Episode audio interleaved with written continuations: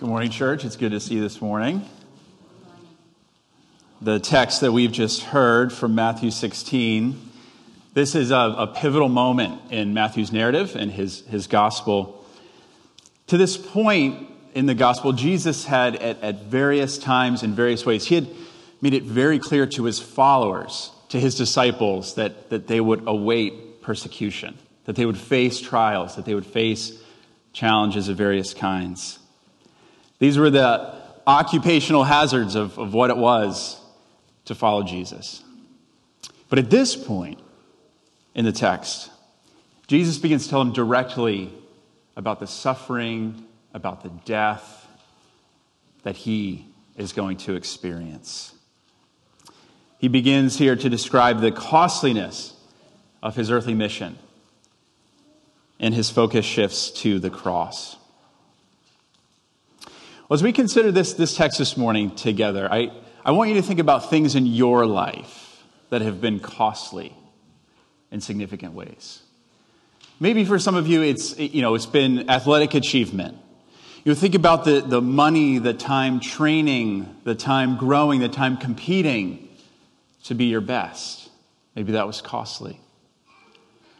Or further, maybe your career, maybe the, the money, the time, the energy that you poured into the education that prepared you for that career. Maybe the challenges you faced, the obstacles you overcame to be more competent in your career. Others of you, uh, maybe your home. Maybe your home has been costly. Maybe you have a money pit. Maybe all the work you've put in has been a labor of love. Maybe not so much.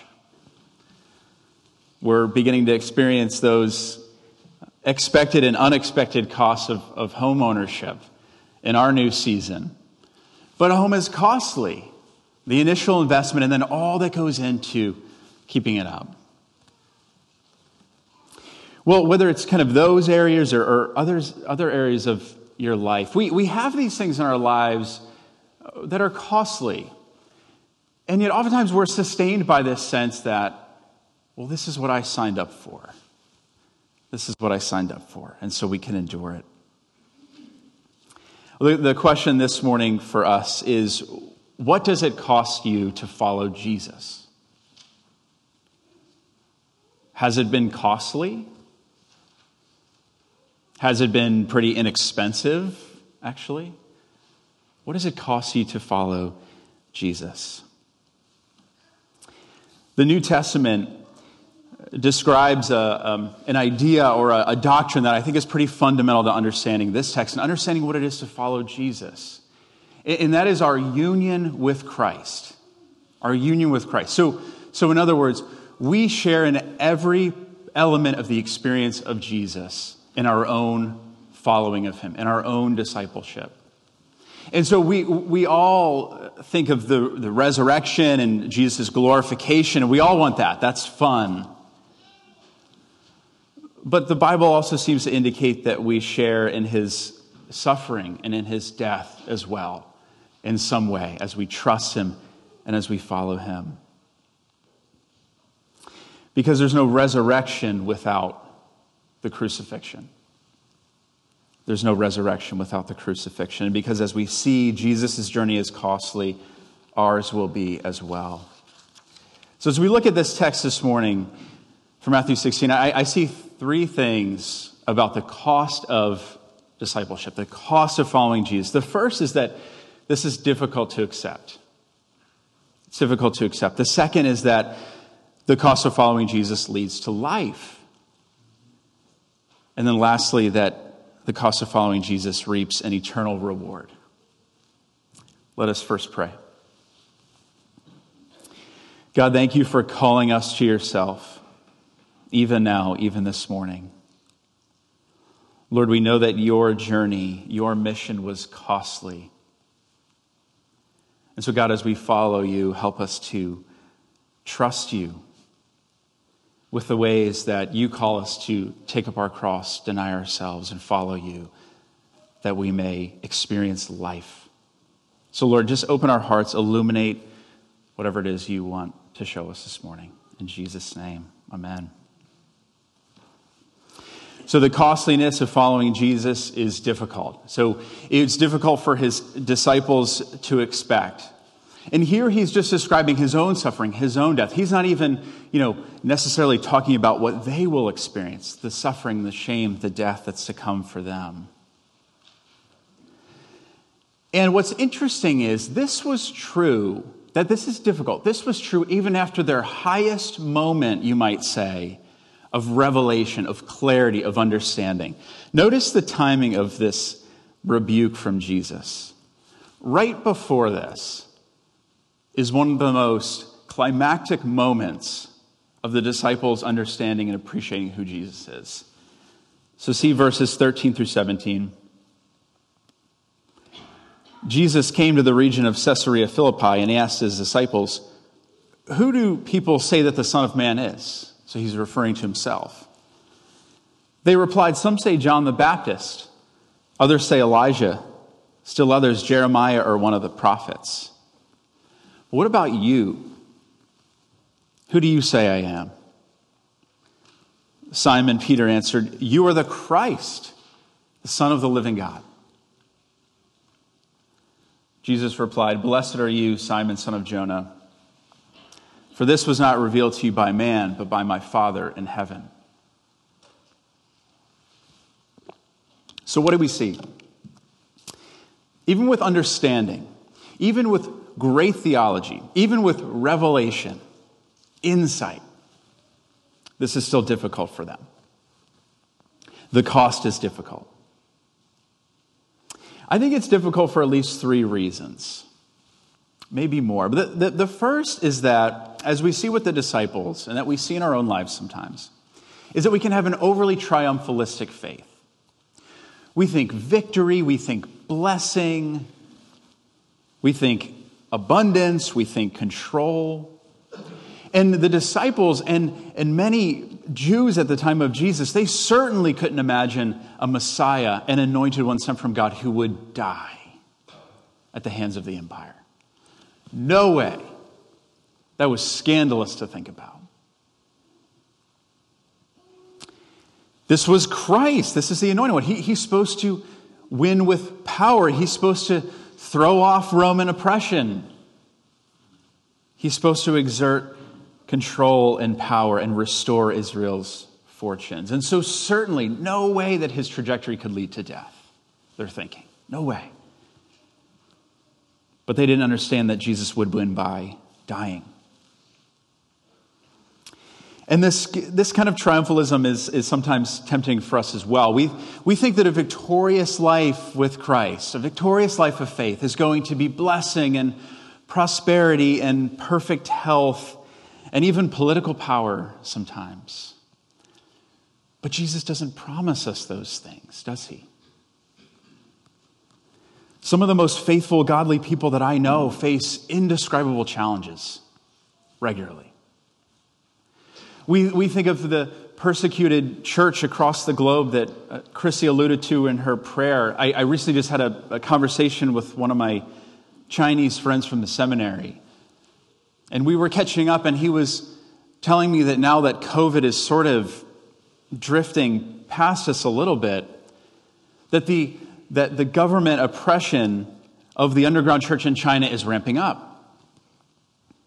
He knows of two pastor friends of his who have been detained, who have been imprisoned. And so the life of faith is not guaranteed to be easy for us. So, triumphalism makes this difficult for us. A, a, second reason is I don't know about you, but I have one of those things inside that's called a will. I have a strong will sometimes. Maybe you do too. And so we want what we want, when we want, from whom we want, how we want. This is just how we're wired to think and to live sometimes. But to follow Jesus is to be submitted to his will and to his way, trusting that it's better than our own. And even Jesus, even in his humanity, even in his human will, in his final hours, you may remember in the garden there, as he was in anguish over what lay before him. And he prayed, Father, if there's any other way, take this cup from me. But he knew that the cross was the only way for him. So our stubborn wills get in the way sometimes. And a third and final reason is the culture that we swim in. The, the culture that we swim in. Because our culture is about self fulfillment, self actualization, self expression, self esteem, selfies, selfie sticks. I have a five year old and a two year old, and just, just the other day, they were sitting out on the deck and they got a hold of like a, a toy camera. And my, my daughter and my son are sitting together in the same chair, and she's taking selfies of them with the toy camera. And so it's our selfie culture. And this culture, as you can imagine, doesn't predispose us well to denying ourselves, taking up our cross, and following Jesus. And so this is difficult. This is hard. We can just own that. To try to undermine this hard path, this way of the cross, is the work of the devil. We see this in verse 23. Look what Jesus says to Peter after Peter comes after him. Jesus turned and said to Peter, Get behind me, Satan. You are a stumbling block to me. You do not have in mind the things of God, but the things of man. Ouch. See, Peter tries to come against Jesus' calling, his path, the way of the cross. And Jesus responds strongly because he had seen it before. If you remember Matthew 4, Jesus' temptation in the wilderness, Satan comes against him and tries to short circuit his whole path, his whole destiny, his whole calling. Satan comes in and, and uh, you know, offers him authority and power. He says, I'll give you all the kingdoms of the world if you will just bow down and worship me. And Jesus says, No. No.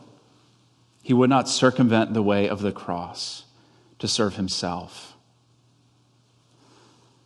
So this is hard. Like Peter, like the disciples, we stumble over the cross sometimes. We stumble over what that means for our lives, the ways that we need to deny ourselves and share in the death of Jesus. This is hard. But secondly, we see that the cost of following Jesus leads to life. Leads to life. Verses 24 to 26. Then Jesus said to his disciples, Whoever wants to be my disciple must deny themselves, take up their cross, and follow me. For whoever wants to save their life will lose it, but whoever loses their life for me will find it. What good will it be for someone to gain the whole world, yet forfeit their soul? Or what can anyone give in exchange for their soul? So, right there, we have another paradox of the kingdom. Paradox of the kingdom. Jesus is great at these, isn't he? Jesus tells us that the, the, the least shall be first, the, the greatest among you will be your servant. And then he says, whoever would lose their life will find it. So Jesus is great at paradox. These are the paradoxes of the kingdom. When Pastor John preached Matthew 10 a few weeks back, he expounded on this a little bit, and I thought it was memorable. He, he, he offered a picture of somebody who tries to save their life. You may remember. But this person, they, they exercise regularly, religiously to stay fit, to stay healthy. They, they avoid the public because there's germs there. You might get sick. We know that all too well recently. This person just hoards all the resources so that there's no fear of running out, just keeps everything. But that's not life, that's self preservation. And the irony is that we all end up dying anyway. We can't dodge that. In fact, that person's funeral, their life, that culminates in this funeral where, where a few people show up and they say, he really took care of himself. But what Jesus calls us to do is to lose our lives that we might find it. In other words, our following Jesus will involve the way of the cross. And so, out of obedience to him, we die to ourselves. We share in his sufferings and death by dying to ourselves, by dying to our sin nature, by dying to the grip that we have on our own plans, our own destiny. We die to our attachment to this world, and we give our lives away in service to others rather than living for ourselves. And what does this look like? It looks like a lot of things, but just a few thoughts is it looks like us uh, considering others better than ourselves. Philippians 2 3. It, it looks like pursuing forgiveness and reconciliation, however hard that may be. It looks like laying down our rights in the context of a marital relationship or other relationship. Your right to be right, your right to win the argument. Laying down your rights so that you may restore and preserve intimacy in that relationship. It means submitting our sexual desires to be God, whether we're single or married. It means not settling for romantic relationships with others who don't share our values and our calling. It means loosening our grip on our plans and our dreams. It, for some of us, it might mean major steps of faith. God may ask you to release convenience, comfort, safety. And for some, as we've already discussed, some brothers and sisters of Christ around the world, it may mean giving their very lives out of their loyalty to Jesus. So Jesus says, Die to yourself, take up your cross, follow me. But this isn't, this isn't very important. This isn't simply our willpower. This isn't simply our asceticism. This is our submission to Him and His empowering us by His Holy Spirit so that he may form the life and the character of Jesus in us. And this is the work of God. We just submit to him. I don't know about you, but I don't want to forgive sometimes. I don't want to go out of my way to engage my neighbor who may be far from God. I don't want to lay down my rights. I don't want to lose an argument with my wife. I want to win them, all of them. And so I want convenience, comfort, safety, control. I want my space sometimes. Jesus says, die. Die. But the point here is that this self denial leads to life. How is that? How is that? Is that when we do this, when we submit to Him and let Him live through us, we are free to live, we are free to serve, we are free to love. Go, go back to my, if you will, my, my sort of analysis of our culture a little bit, which you may feel too. Self, self-expression, self-esteem, self-actualization, self-fulfillment, self-gratification. If we're honest, there's, there's some things in us that we don't want to express. There's some things in us that we shouldn't actualize. There's some things in us that we shouldn't fulfill. We have that thought, all of us probably sometimes, that if you only knew what was going through my head or in my heart. And so, rather, this is life because we have the gift of the Spirit of God in us as we are submitted to Him. And so we can rather express Christ, actualize Christ, fulfill Christ, live for Christ through us and then we can love and bless the world around us. And so, this is the paradox of the kingdom lose your life, lay down your rights, lay down your sinful nature, lay down your grip, that you may find life. So, this stuff is hard to accept cost of discipleship, but there's no other path to life. There's no other path to life. There is no resurrection without crucifixion. But lastly, the cost of following Jesus reaps an eternal reward. Look with me at verses 27 to 28. Jesus says, For the Son of Man is going to come in his Father's glory with his angels, and then he will reward each person according to what they have done. Truly, I tell you, some who are standing here will not taste death before they see the Son of Man coming in his kingdom. So, verse 27 here, Jesus is likely referring to final judgment, this, this reckoning towards which all of our lives and all of history is moving. Jesus is talking about this moment. And this sense of reward for a life lived for Christ and not for self, we see elsewhere in the Bible. We see in 2 Corinthians 5:10, "For we must all appear before the judgment seat of Christ, so that each of us may receive what is due us for the things done while in the body, whether good or bad." There's other texts, Re- Revelation 20, 11 through 15 bear this out. And so, so it's unbiblical to say that what happens here doesn't matter. The choices we make, the priorities we have, the values we have, the investments we make, all of these matter eternally. But our confidence is not in what we do. It's not in our works. Our confidence is in Christ to whom we submit. And then out of that love relationship flows service to the world, self denial, and the good works that He's prepared in advance for us to do. And those are the evidence of our faith. So, all of these things matter, matter for etern- eternity. So, if we go about our life pouring all of our energies into building our own little comfortable, flashy, secure kingdom, only serving ourselves, what do we have to show at the end of all things? Not much. In fact, nothing. A seminary professor of mine would sometimes say, You never see a U Haul following a hearse. You never see a U Haul following a hearse. You can't take it with you. You can't take it with you. But what does endure eternally is lives that we touch for the kingdom of God, is closeness of a relationship that we cultivate with Jesus and is the life and the character of Jesus that God works in us. These are what go with us. And all of this flows from a life of denying ourselves, taking up our cross, and following Him. Friends, as we know and as we see with Jesus, there's no resurrection without death.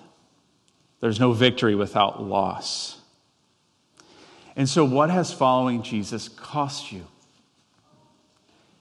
Has it been costly in one way or another? Or has it been Jesus on sale?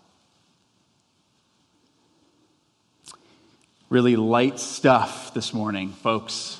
I know. I know. You're welcome.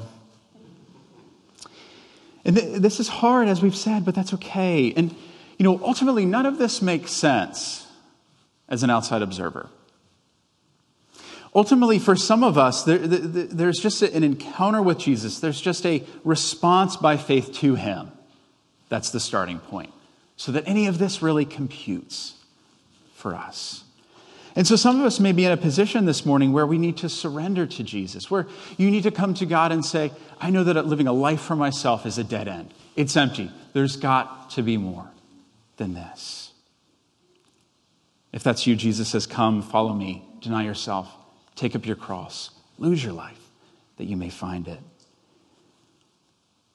Others of us, we've been following Jesus for some time, and, but, but we would do well to regularly refresh ourselves and reflect ourselves of what we're talking about. How has Jesus, following Jesus, been costly for you these days? Has it been Jesus on sale?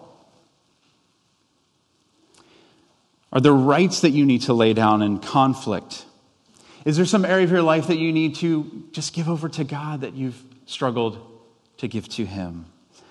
Is there plans in your life that you need to invite God into rather than just asking Him to bless what you come up with? Do you need to examine your heart, your priorities, your spending? We would all do well to reflect on this. One of my kind of one of the inspirations as I was preparing this sermon is a great book which I commend to you. It's a book called The Cost of Discipleship by Dietrich Bonhoeffer. If you're a reader, pick it up. If you're not a reader, pick it up. It will be worth your while. You can borrow my copy. Let me know after service. And Dietrich Bonhoeffer just describes this costly grace, this costly life with Jesus as the only way. And then also, as I thought about this text from Matthew 16, I just kept thinking of countless other texts around the New Testament which illuminate this for us. And so there's some text on your screen here. Maybe you can reflect on these this week. Pray on these. See what God might reveal for you. But, friends, as we say, I want to follow Jesus. He says, Follow me to the cross. Take up your cross, deny yourself, follow me, lose your life that you may find it. Let us pray. Lord, we need your, your help with this, God. Help us, Lord, to surrender to you in this season. Thank you that you gave everything. And now you call us to a costly yet life giving journey with you, God. And so show us the way forward. Speak to us by your Holy Spirit that we may live richer lives with you and for you. In Jesus' name, amen.